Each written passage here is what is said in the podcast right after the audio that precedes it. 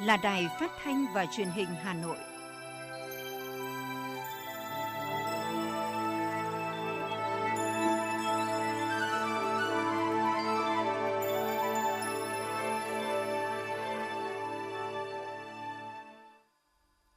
Thưa quý vị và các bạn, bây giờ là chương trình thời sự của Đài Phát thanh và Truyền hình Hà Nội, phát trực tiếp trên sóng phát thanh tần số ép em chín mươi mê ga héc. Hôm nay thứ Bảy, ngày mười một tháng chín năm hai nghìn không trăm hai mươi mốt, chương trình có những nội dung chính sau đây. Đồng chí Trần Thanh Mẫn, Ủy viên Bộ Chính trị, Phó Chủ tịch Thường trực Quốc hội kiểm tra việc thực hiện nghị quyết Đại hội đại biểu toàn quốc lần thứ mười ba của Đảng.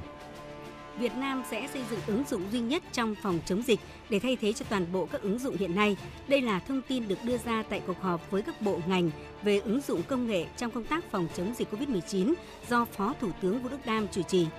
Thành phố Hà Nội tăng tốc xét nghiệm và tiêm vaccine cho toàn bộ người dân trên mười tám tuổi trước ngày mười lăm tháng chín. Trước tình trạng ùn ứ giao thông, Hà Nội đề nghị mở thêm làn kiểm tra tại chốt Pháp Vân Cầu Rẽ. Phần tin thế giới có những thông tin. Thủ đô Phnom Penh của Campuchia sẽ được mở cửa trở lại từ ngày mười lăm tháng chín tới. Bang New South Wales của Australia công bố lộ trình nới giãn cách vào khoảng giữa tháng mười năm nay. Sau đây là nội dung chi tiết sẽ có trong chương trình. Thưa quý vị và các bạn, hôm qua Hà Nội, à, Ủy viên Bộ Chính trị, Phó Chủ tịch Thường trực Chính phủ Phạm Bình Minh cùng Ủy viên Quốc vụ, Bộ trưởng Bộ Ngoại giao Trung Quốc Vương Nghị đã đồng chủ trì phiên họp lần thứ mười ba. Ủy ban chỉ đạo hợp tác song phương Việt Nam Trung Quốc, hai bên nhất trí cho rằng kể từ sau phiên họp lần thứ mười hai vào tháng bảy năm hai nghìn không trăm hai mươi đến nay, quan hệ Việt Trung duy trì xu thế phát triển tích cực. Hai bên nhất trí thúc đẩy tổ chức các chuyến thăm, tiếp xúc cấp cao, triển khai hiệu quả hợp tác giữa hai đảng, phát huy vai trò quan trọng của hai bộ ngoại giao trong việc điều phối, thúc đẩy quan hệ hai nước, triển khai tốt các cơ chế giao lưu, hợp tác trong các lĩnh vực quốc phòng, an ninh, thực thi pháp luật, trao đổi kinh nghiệm và hợp tác về phòng chống dịch cô vít mười chín, trong đó có hợp tác về vaccine. Bộ trưởng Bộ Ngoại giao Trung Quốc Vương Nghị công bố Trung Quốc sẽ viện trợ thêm ba triệu liều vaccine cho Việt Nam trong năm nay, nâng tổng số vaccine viện trợ của Trung Quốc lên năm phẩy bảy triệu liều. Một số địa phương của Trung Quốc cũng viện trợ vaccine và trang thiết bị y tế cho các địa phương Việt Nam. Phó Thủ tướng Thường trực Phạm Bình Minh bày tỏ cảm ơn và đánh giá cao sự hỗ trợ của Trung Quốc. Hai bên nhất trí nối lại các chuyến bay thương mại khi điều kiện cho phép, tạo thuận lợi cho việc qua lại về người và hàng hóa. Hai bên nhất trí tiếp tục áp dụng các biện pháp hiệu quả, thúc đẩy hợp tác kinh tế, thương mại, đầu tư phát triển ổn định, bền vững, cân bằng, lành mạnh, sớm hoàn tất thủ tục mở cửa thị trường đối với một số mặt hàng nông sản của Việt Nam, đẩy nhanh, nâng cấp hoặc mở mới các cặp cửa khẩu để tăng cường giao thương ở khu vực biên giới, khuyến khích doanh nghiệp Trung Quốc đẩy mạnh đầu tư vào Việt Nam, sử dụng công nghệ tiên tiến, thân thiện với môi trường, tích cực phối hợp, giải quyết một số khó khăn tồn tại trong một số dự án hợp tác như tuyến đường sắt Cát Linh - Hà Đông và đẩy nhanh triển khai các khoản viện trợ không hoàn lại của Trung Quốc. Hai bên nhất trí đẩy mạnh hợp tác về khoa học công nghệ, môi trường, giao thông vận tải, nông nghiệp, y tế, văn hóa, giáo dục, du lịch và giao lưu nhân dân, tăng cường phối hợp lại tại các diễn đàn đa phương. Hai bên trao đổi cởi mở, thẳng thắn về vấn đề biên giới lãnh thổ, nhất trí hợp tác quản lý tốt biên giới trên đất liền trên cơ sở tuân thủ nghiêm túc các hiệp định và văn kiện pháp lý về biên giới. Về vấn đề trên biển, hai bên nhất trí tiếp tục tuân thủ nghiêm túc nhận thức chung cấp cao, kiểm soát tốt bất đồng, không có hành động làm phức tạp tình hình, mở rộng tranh chấp, cùng nhau duy trì hòa bình ổn định ở Biển Đông, thúc đẩy các cơ chế đàm phán, hợp tác đạt tiến triển thực chất, trong đó có hợp tác trong lĩnh vực ít nhạy cảm, phân định vùng biển ngoài cửa Vịnh Bắc Bộ, cũng như đẩy nhanh hoàn thiện việc ký kết hiệp định mới về hợp tác nghề cá trong Vịnh Bắc Bộ. Phó Thủ tướng Thường trực Phạm Bình Minh nhấn mạnh tầm quan trọng của việc tôn trọng quyền và lợi ích chính đáng của nhau, phù hợp với luật pháp quốc tế, trong đó có Công ước Liên Hợp Quốc về luật biển UNCLOS năm một nghìn chín trăm tám mươi hai. Kết thúc phiên họp, Phó Thủ tướng Thường trực Phạm Bình Minh và Bộ trưởng Bộ Ngoại giao Trung Quốc Vương Nghị đã chứng kiến lễ ký Hiệp định Hợp tác Kinh tế Kỹ thuật giữa Chính phủ nước Cộng hòa Xã hội Chủ nghĩa Việt Nam và Chính phủ nước Cộng hòa Nhân dân Trung Hoa về cung cấp khoản viện trợ không hoàn lại, công bố hoàn tất bản ghi nhớ về kế hoạch hợp tác giai đoạn hai nghìn không trăm hai mươi mốt đến hai nghìn không trăm hai mươi lăm giữa Bộ Công Thương nước Cộng hòa Xã hội Chủ nghĩa Việt Nam và Bộ Thương mại nước Cộng hòa Nhân dân Trung Hoa, bản ghi nhớ giữa Bộ Công Thương nước Cộng hòa Xã hội Chủ nghĩa Việt Nam và Bộ Thương mại nước Cộng hòa Nhân dân Trung Hoa về việc thiết lập nhóm hợp tác thuận lợi hóa thương mại Việt Trung, khởi động dự án hợp tác nghiên cứu so sánh tiến hóa trầm tích giai đoạn Holocene, Châu thổ sông Hồng và Châu thổ sông Trường Giang. Thưa quý vị và các bạn, nhận lời mời của Chính phủ nước Cộng hòa Nhân dân Trung Hoa, hôm qua Phó Thủ tướng Chính phủ Lê Văn Thành dự và phát biểu tại lễ khai mạc hội chợ a sê an Trung Quốc và hội nghị thượng đỉnh thương mại đầu tư a sê an Trung Quốc lần thứ mười tám tại Nam Ninh, Trung Quốc theo hình thức ghi hình. Phát biểu tại lễ khai mạc, Phó Thủ tướng Chính phủ Lê Văn Thành cho rằng Kexpo và CABIS lần thứ mười tám được tổ chức đúng dịp kỷ niệm ba mươi năm thiết lập quan hệ đối ngoại đối thoại a sê an-Trung Quốc, cũng là năm đầu tiên hai bên thực hiện kế hoạch hành động giai đoạn hai nghìn không trăm hai mươi mốt đến hai nghìn không trăm hai mươi lăm với trọng tâm chung và dài hạn là phát triển bền vững, với chủ đề cùng xây dựng vành đai con đường cùng phát triển kinh tế số. Kexpo và CABIS năm nay sẽ tiếp thêm động lực thúc đẩy hợp tác kinh tế thương mại và sự tăng trưởng của a sê an-Trung Quốc. Hội chợ và hội nghị thượng đỉnh thương mại đầu tư a sê an Trung Quốc là một trong mười hội chợ hàng đầu của Trung Quốc, được tổ chức thường niên từ năm hai nghìn không trăm lẻ bốn. Năm nay, Việt Nam tiếp tục tham gia với quy mô lớn nhất a sê an, trong đó có tám mươi doanh nghiệp với diện tích trưng bày hai nghìn mét vuông và hai trăm doanh nghiệp tham gia theo hình thức trực tuyến, tập trung quảng bá giới thiệu các mặt hàng thế mạnh của Việt Nam như nông thủy sản, thực phẩm chế biến, đồ gỗ và thủ công mỹ nghệ, hàng tiêu dùng, đầu tư du lịch và dịch vụ thương mại. Thực hiện chương trình kiểm tra thường xuyên của Bộ Chính trị, Ban Bí thư chiều qua, đoàn kiểm tra của Bộ Chính trị do Ủy viên Bộ Chính trị, Phó Chủ tịch Thường trực Quốc hội Trần Thanh Mẫn làm trưởng đoàn đã có cuộc làm việc với Đảng đoàn Mặt trận Tổ quốc Việt Nam nhằm triển khai công tác kiểm tra đối với Đảng đoàn Mặt trận Tổ quốc Việt Nam trong việc triển khai thực hiện nghị quyết Đại hội đại biểu toàn quốc lần thứ mười ba của Đảng. Theo kế hoạch, đoàn sẽ tiến hành kiểm tra đến ngày ba mươi tháng mười và hoàn thành báo cáo và gửi Bộ Chính trị, Ban Bí thư vào tháng mười hai tới. Phát biểu tại cuộc làm việc, Phó Chủ tịch Thường trực Quốc hội Trần Thanh Mẫn nhấn mạnh việc nghiên cứu, học tập, quán triệt, tuyên truyền và triển khai thực hiện nghị quyết Đại hội mười ba của Đảng là công việc trọng tâm, thường xuyên, phải được thực hiện nghiêm túc, bài bản, liên tục trong cả nhiệm kỳ. Thực hiện chương trình hành động của mặt trận cần phải bảo đảm rõ người, rõ việc, rõ trách nhiệm, rõ tiến độ, rõ sản phẩm. Để thực hiện có kết quả chương trình hành động, đồng chí đề nghị Đảng đoàn Mặt trận Tổ quốc Việt Nam cần quan tâm hơn nữa tới việc thực hiện kỷ luật, kỷ cương, lề lối làm việc, quyết tâm đổi mới nội dung, phương thức hoạt động và ứng dụng hiệu quả công nghệ thông tin trong triển khai nhiệm vụ. Đặc biệt, Mặt trận Tổ quốc Việt Nam và các tổ chức thành viên cần tiếp tục nghiên cứu, tổng kết, đúc rút kinh nghiệm, đề ra các giải pháp để thực hiện hiệu quả nghị quyết đại hội, nhất là đối với năm yêu cầu nhiệm vụ trong bài phát biểu quan trọng của đồng chí Tổng Bí thư Nguyễn Phú Trọng tại hội nghị trực tuyến toàn quốc triển khai chương trình hành động của Mặt trận Tổ quốc và các tổ chức thành viên thực hiện nghị quyết đại hội đại biểu toàn quốc lần thứ mười ba của Đảng diễn ra vào ngày mười sáu tháng tám vừa qua. Xin chuyển sang những thông tin về tình hình dịch bệnh. Thưa quý vị các bạn, hiện các tỉnh, thành phố đang sử dụng nhiều phần mềm ứng dụng điện tử phòng chống dịch khác nhau mà chưa liên thông dữ liệu, gây bất tiện cho người dân khi sử dụng. Tới đây, Việt Nam sẽ xây dựng một ứng dụng duy nhất để thay thế cho toàn bộ các ứng dụng hiện nay. Đây là thông tin được đưa ra tại cuộc họp với các bộ ngành về ứng dụng công nghệ trong công tác phòng chống dịch covid mười chín do Phó Thủ tướng Vũ Đức Đam chủ trì diễn ra chiều qua. Theo các chuyên gia, trong hai năm gần đây, các địa phương và các bộ ngành đang sử dụng nhiều ứng dụng điện tử phục vụ cho công tác phòng chống dịch như hỗ trợ truy vết, hỗ trợ quản lý, cách ly, khai báo y tế điện tử, quản lý tiêm chủng vaccine và nhiều các phần mềm nhỏ như giám sát khu cách ly, quản lý và theo dõi các ép không, ép một, quản trị xét nghiệm. Các phần mềm này hiện đang thiếu sự kết nối và tạo sự bất tiện cho người dân khi sử dụng. Thảo luận tại cuộc họp, Phó Thủ tướng Vũ Đức Đam yêu cầu các bộ ban ngành cần phải đặt sự thuận tiện cho người dân lên trên và phục vụ thiết thực cho công tác chống dịch. Phó Thủ tướng yêu cầu trong thời gian sớm nhất phải có một ứng dụng dung chung duy nhất mà người dân có thể sử dụng mà không phải khai báo lại các dữ liệu.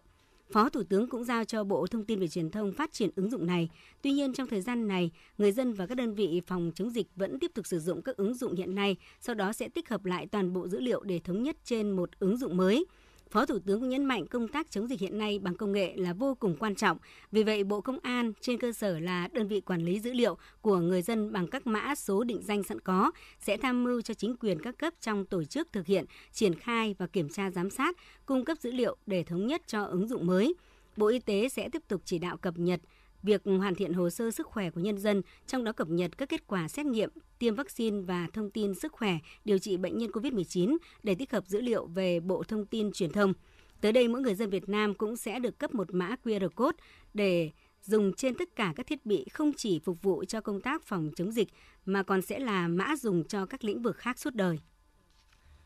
Thưa quý vị, để thực hiện mục tiêu một trăm phần trăm người dân Hà Nội được xét nghiệm và tiêm vaccine cho toàn bộ người dân trên mười tám tuổi trước ngày mười lăm tháng chín, thành phố đã tăng tốc triển khai hàng loạt điểm tiêm chủng, tận dụng tối đa các điểm công cộng. Sáng nay, Bộ trưởng Bộ Y tế Nguyễn Thành Long đã kiểm tra một số điểm tiêm chủng tại quận Đống Đa và quận Long Biên.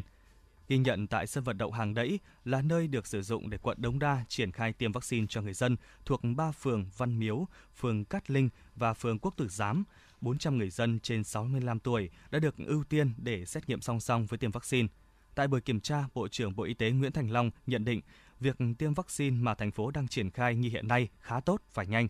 Trong thời gian ngắn, công suất tiêm của toàn thành phố đã tiêm đến hơn ba trăm nghìn mũi tiêm một ngày. Một số phường của thành phố đã đặt mục tiêu đến ngày mười hai tháng chín sẽ hoàn thành một trăm phần trăm người trên mười tám tuổi được tiêm mũi một. Còn về vấn đề xét nghiệm, Bộ trưởng cho biết cũng đã đôn đốc thành phố sớm triển khai xét nghiệm cho một trăm phần trăm người dân. Vấn đề khó khăn về nhân lực để triển khai hai hoạt động này của thành phố cũng đã được Bộ Y tế điều động mười bốn địa phương tăng cường. Theo giáo sư tiến sĩ Nguyễn Thành Long, Bộ trưởng Bộ Y tế. Bộ Y tế cũng đã điều động các nhân lực của các bệnh viện trung ương và các trường đại học ở trung ương trên địa bàn để hỗ trợ cho Hà Nội, và mặt khác những cái phòng xét nghiệm của Bộ Y tế ở trên địa bàn cũng sẽ huy động tối đa để làm sao phục vụ cho vấn đề xét nghiệm của thủ đô. Và mặt khác thì Bộ Y tế cũng đã có cái đề nghị và yêu cầu đối với thành phố Hà Nội có thể tập huấn cho người dân để có thể tự lấy mẫu xét nghiệm của mình dưới cái sự giám sát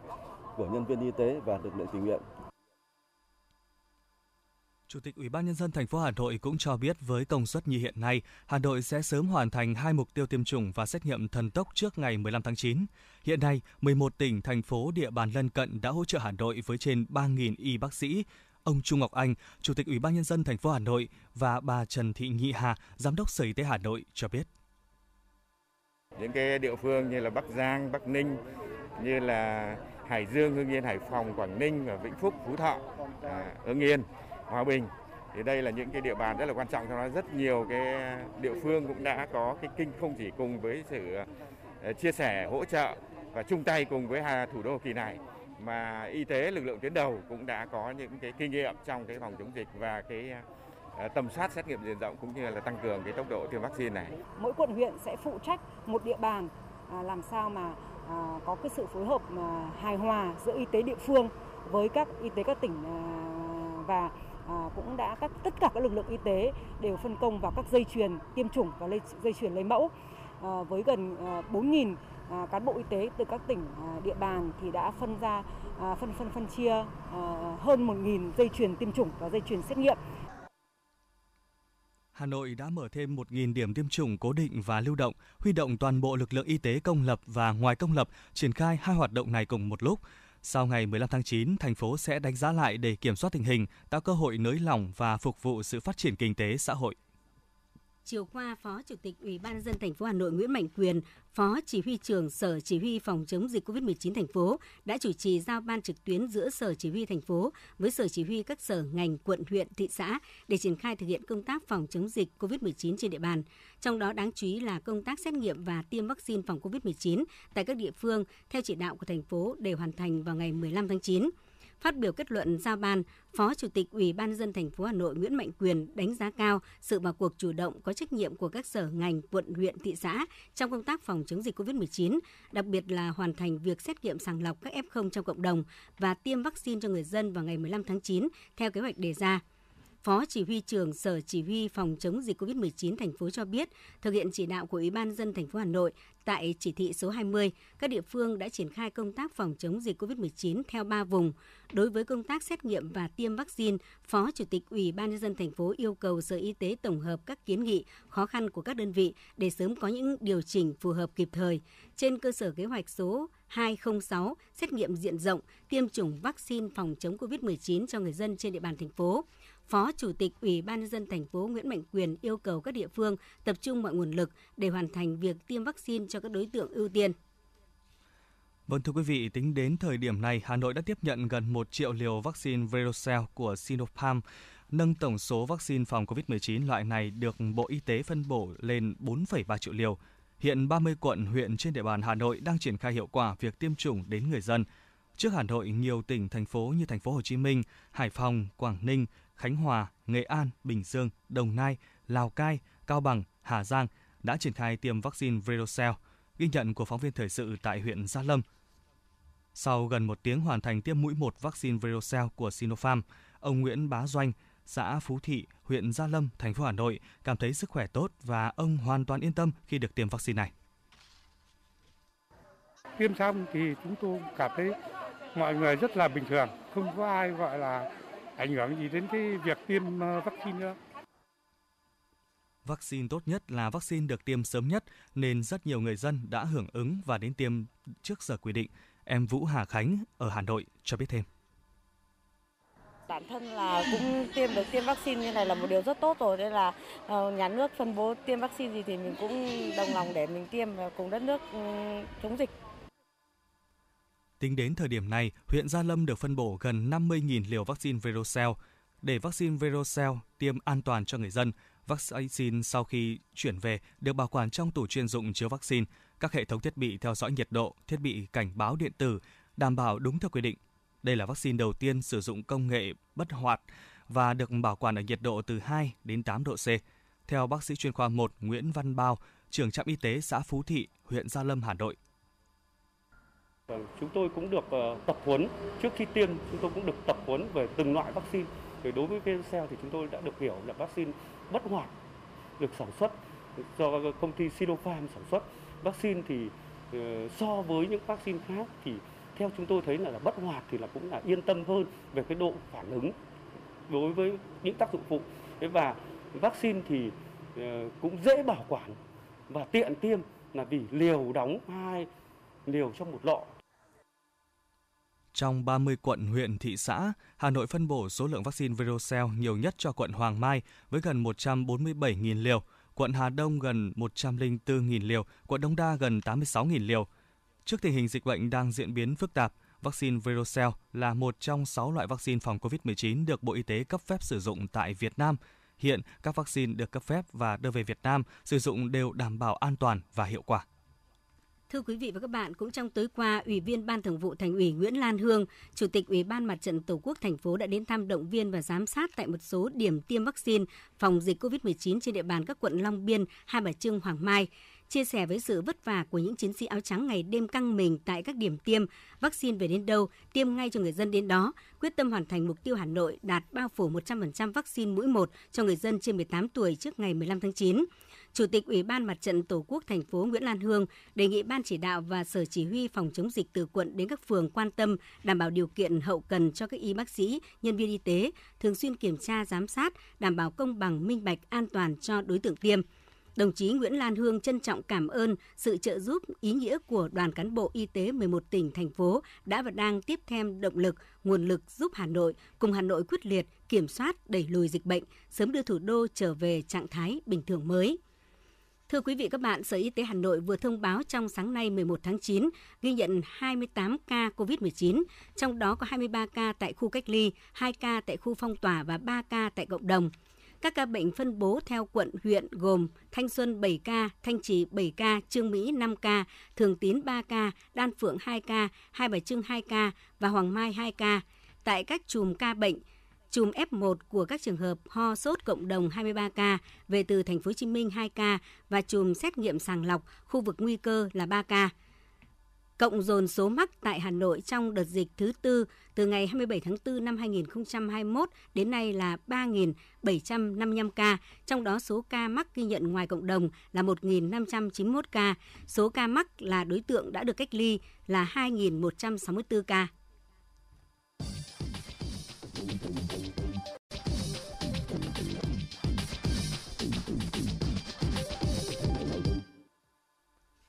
Xin được chuyển sang những thông tin đáng chú ý khác. Thưa quý vị, Văn phòng Chính phủ vừa có văn bản ngày hôm qua, ngày mười tháng chín, truyền đạt ý kiến của Thủ tướng Chính phủ Phạm Minh Chính về việc hỗ trợ kết nối đầu ra cho nông sản đến vụ thu hoạch tại các địa phương thực hiện giãn cách xã hội. Văn bản nêu rõ trong thời gian thực hiện giãn cách xã hội, việc chế biến tiêu thụ nông sản tại một số địa phương phía Nam, nhất là tại các tỉnh Bình Dương, Đồng Nai gặp khó khăn, dẫn tới một số mặt hàng nông sản đến vụ bị tồn đọng khối lượng lớn, giá giảm sâu, nguy cơ ảnh hưởng đến sản xuất và nguồn cung thời gian tới.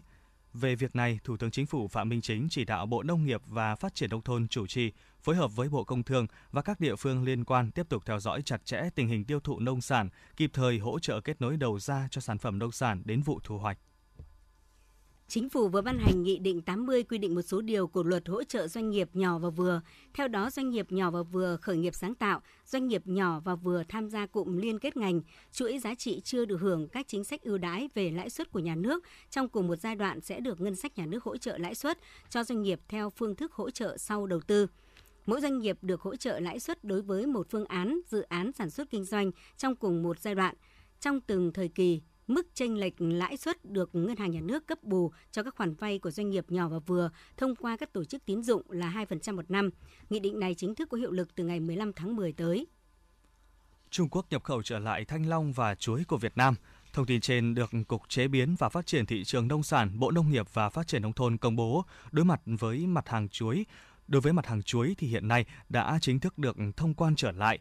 qua cặp cửa khẩu Kim Thành, Lào Cai, Hà Khẩu, Vân Nam Trung Quốc. Còn với quả thanh long, hiện chính quyền nhân dân huyện Hà Khẩu đã có thông báo cho thông quan trở lại. Tuy nhiên, hai bên đang tiếp tục hội đàm và thống nhất các biện pháp kiểm dịch để thông qua chính thức. Do đó, hiện tại thanh long chưa được thông quan bình thường trong thời điểm này. Doanh nghiệp cần theo dõi thông tin để tránh tình trạng vận chuyển hàng lên cửa khẩu nhưng không xuất khẩu được.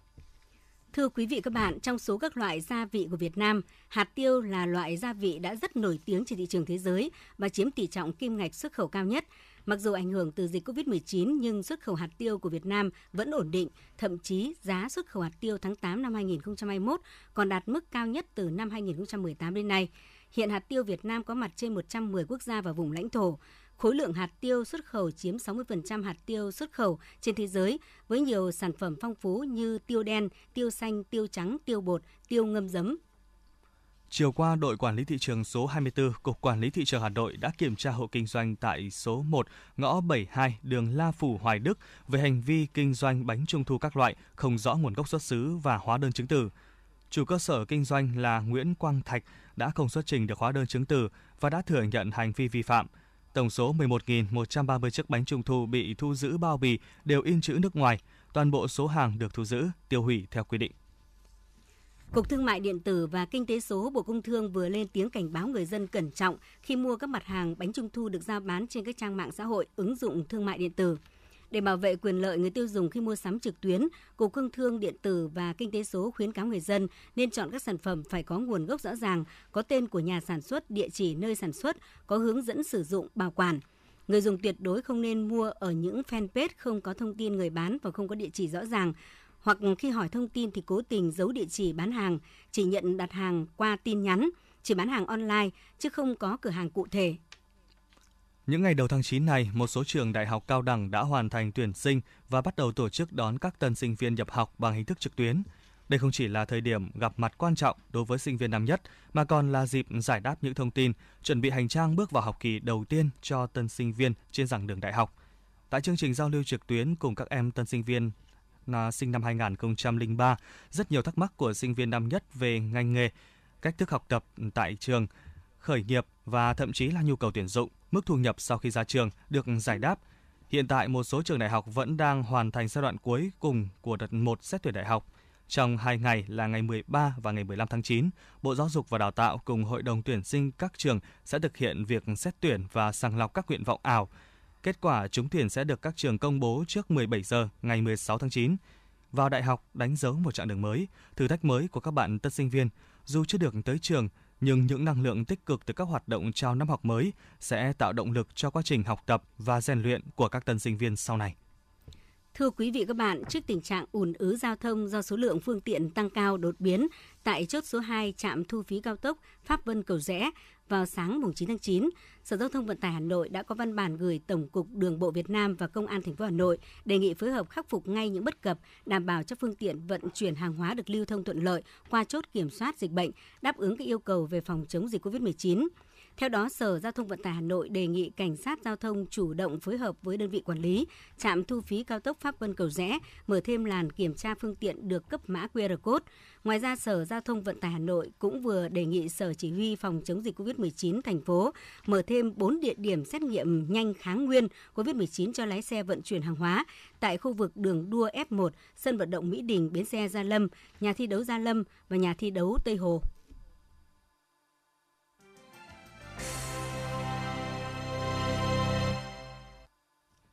Tiếp theo chương trình sẽ là phần tin thế giới. Thưa quý vị, toàn bộ các trường trung học công lập và tư thục ở thủ đô Phnom Penh của Campuchia sẽ mở cửa trở lại từ ngày mười lăm tháng chín tới. Các biện pháp bao gồm những quy định an toàn gồm ba bảo vệ, đeo khẩu trang, rửa tay thường xuyên, giữ khoảng cách từ một đến một phẩy năm mét trở lên, và ba không gồm không đến chỗ đông người, không tập trung tại nơi chật hẹp, thiếu không khí, không tiếp xúc trực tiếp, bắt tay và khoác vai. Hàn Quốc đang hướng tới mục tiêu áp dụng mô hình sống chung an toàn với dịch covid mười chín khi tỷ lệ tiêm chủng đạt tám mươi phần trăm dân số trưởng thành. Hàn Quốc đang đẩy mạnh công tác tiêm chủng để có thể đạt được mục tiêu nói trên vào cuối tháng mười tới. Điều này có nghĩa Hàn Quốc có khả năng bắt đầu áp dụng mô hình sống chung an toàn với dịch bệnh từ thời điểm trên. Nước này cũng đang có kế hoạch tiêm chủng cho thanh thiếu niên, phụ nữ mang thai từ tháng sau. Giới chức bang New South Wales của Australia đã bắt đầu công bố lộ trình mới nới lỏng giãn cách sau thời gian dài phong tỏa. Cụ thể, một số biện pháp giãn cách sẽ được nới lỏng khi bảy mươi phần trăm dân số bang được tiêm đủ hai liều vaccine ngừa covid mười chín. Dự kiến vào khoảng giữa tháng mười tới, sau thời điểm này, người đã tiêm đủ vaccine sẽ không bị hạn chế đi lại, mua sắm, ăn uống tại hàng quán hay tham gia các hoạt động đông người. Điều đáng chú ý là lộ trình này chỉ áp dụng cho thành phố Sydney và các khu vực đang áp dụng hạn chế đi lại. Trong khi đó, những khu vực khác không có ca mắc mới trong mười bốn ngày trở lại đây sẽ được coi là vùng nguy cơ thấp và được nới lỏng giãn cách ngay từ ngày hôm nay. Pháp đã công nhận quốc tịch cho hơn mười hai nghìn nhân viên y tế, nhân viên an ninh, hộ lý và các nhân viên tuyến đầu khác tham gia chống dịch covid mười chín. Đây cũng không phải là lần đầu tiên Pháp ghi nhận những đóng góp cá nhân bằng cách thưởng quốc tịch. Được biết, hồi tháng chín năm hai nghìn không trăm hai mươi, khi Pháp đối mặt với làn sóng dịch bệnh thứ hai, chính phủ Pháp đã yêu cầu giới chức địa phương tạo điều kiện và đẩy nhanh việc cấp quốc tịch cho các nhân viên y tế, chuyên gia vệ sinh, người trông giữ trẻ và nhân viên bán hàng quốc tịch nước ngoài đã tích cực tham gia chống dịch. Tháng mười hai năm hai nghìn không trăm hai mươi, giới chức Pháp cũng đã xử lý nhanh đơn xin quốc tịch của gần bảy trăm nhân viên tuyến đầu người nước ngoài để ghi nhận công lao của họ trong cuộc chiến chống covid mười chín. Hiện Moderna đang thử nghiệm lâm sàng vaccine chống virus gây bệnh lý hô hấp R S V trên người lớn tuổi. Dự kiến mũi tiêm phòng tăng cường này sẽ được tiêm hàng năm nhằm ngăn ngừa các bệnh về hô hấp. Bên cạnh đó, Moderna đã cập nhật thông tin về thử nghiệm giai đoạn giữa đối với vaccine ngừa covid mười chín trên khoảng bốn nghìn trẻ em từ sáu đến mười một tuổi với liều lượng năm mươi microgram một mũi. Moderna cũng đang thử nghiệm tiêm chọn lọc cho nhiều nhóm tuổi khác từ hai đến dưới sáu tuổi và từ sáu tháng đến dưới hai tuổi. Cơ quan y tế Malaysia đã phát hiện hai trường hợp là người nước ngoài nghi nhiễm biến thể em o và biến thể Lambda khi tiến hành xét nghiệm covid mười chín. Hai ca nhiễm covid mười chín nêu trên này được phát hiện khi một đội nhân viên y tế tư nhân lên tàu xét nghiệm. Ngay sau khi có kết quả, toàn bộ hai mươi tám thủy thủ đều phải cách ly trên tàu. Hiện nhà chức trách đang tiếp tục phân tích. Trước tình trạng quá tải du khách trong nhiều năm qua, Ban Quản lý thành phố của các kênh đào viên Italy đã quyết định sẽ tính phí du lịch, đồng thời theo dõi sát sao hành trình tham quan của du khách tại nơi này. Hiện thành phố đang sử dụng bốn trăm sáu mươi tám camera quan sát, cảm biến quang học và máy theo dõi điện thoại di động để cung cấp thông tin cho người dân địa phương về gốc gác nơi đến, nơi đi và tốc độ di chuyển của du khách đến từ nơi khác.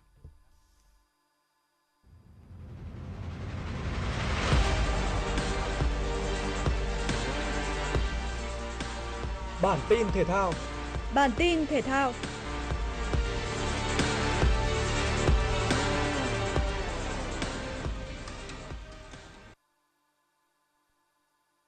Và hôm qua, đại diện ban tổ chức giải vòng chung kết FIFA Futsal World Cup hai không hai mốt đã đến nơi đóng quân của đội tuyển Futsal Việt Nam để kiểm tra kỹ thuật cũng như tiếp nhận đăng ký trang phục thi đấu của đội trưởng Văn Vũ và các đồng đội. Theo đó, đội tuyển Futsal Việt Nam đã đăng ký hai trang phục thi đấu với hai màu trắng đỏ. Đại diện FIFA cũng như ban tổ chức giải đánh giá cao công tác chuẩn bị về mặt kỹ thuật của đội tuyển Futsal Việt Nam và đã trao bảng danh vị, chứng nhận tham gia vòng chung kết FIFA Futsal World Cup hai không hai mốt cũng như kỷ niệm chương cho từng thành viên của đội bóng. Liên quan đến công tác chuyên môn, trong buổi tập tối qua, đội tuyển Futsal Việt Nam đã có những sự điều chỉnh về giáo án so với các buổi tập trước đó. Huấn luyện viên Phạm Minh Giang rèn rất nhiều các tình huống cố định cho học trò để hy vọng tận dụng triệt để cơ hội trong trận đấu mở màn. Các cầu thủ nắm bắt rất nhanh giáo án của huấn luyện viên và đồng thời thi triển rất tốt các pha phản công nhanh từ sân nhà. Theo kế hoạch, vào hôm nay, đội tuyển Futsal Việt Nam sẽ được điều chỉnh giờ tập muộn hơn và có buổi tập đầu tiên tại nơi sẽ thi đấu với đội tuyển Futsal Brazil là sân Klaipeda Arena. Tại trận bán kết đơn nam giải quần vợt Mỹ mở rộng hai không hai mốt, trước tay vợt đến từ Canada Auger-Aliassime, Medvedev nhập cuộc chắc chắn và mau chóng bẻ một game của đối thủ trong set một, đi đến chiến thắng sáu bốn. Sang set hai, Auger-Aliassime vùng lên khiến Medvedev gặp đôi chút khó khăn. Thách thức lớn đầu tiên đến với tay vợt người Nga ở trận đấu này khi anh mất break ở game thứ sáu và rồi bị dẫn hai năm. Tuy nhiên với bản lĩnh của mình, Medvedev bình tĩnh rút ngắn tỷ số trước khi có hai lần đoạt break liên tiếp ở game chín và mười một để thắng bảy năm. Trong set ba, Auger-Aliassime gần như xuống tinh thần sau khi bung sức nhưng không thể thắng set đấu trước đó. Anh để Medvedev có thêm hai break và dẫn năm một. Nỗ lực cứu bóng không thành của Auger-Aliassime sau cú smart của Medvedev đã khép lại trận bán kết đầu tiên, giành chiến thắng dễ dàng ba không chỉ sau hơn hai giờ thi đấu. Medvedev lần thứ ba vào chung kết Grand Slam, trong đó có hai lần tại Mỹ mở rộng. Ở trận bán kết còn lại giữa Novak Djokovic và Alexander Zverev, tay vợt số một thế giới đã để thua ván đầu tiên với tỷ số bốn sáu. Thế trận giằng co đã được hai tay vợt hàng đầu thế giới tạo ra. Tuy nhiên, Nole tỏ ra bản lĩnh hơn trước tay vợt hai mươi tư tuổi người Đức ở những thời điểm quan trọng. Điều này đã giúp Djokovic thắng lại hai ván liên tiếp với tỷ số sáu hai và sáu bốn để tạm thời dẫn trước. Tuy nhiên, Zverev không hề buông xuôi và với quyết tâm tạo cuộc lội ngược dòng, anh đã có được ván thắng với tỷ số sáu bốn để đưa trận bán kết về vạch xuất phát. Ở ván quyết định, sự tinh quái và bản lĩnh của tay vợt số một thế giới Djokovic một lần nữa giúp anh có được chiến thắng sáu hai để giành chiếc vé vào chung kết Mỹ mở rộng hai không hai mốt sau ba giờ ba mươi ba phút thi đấu.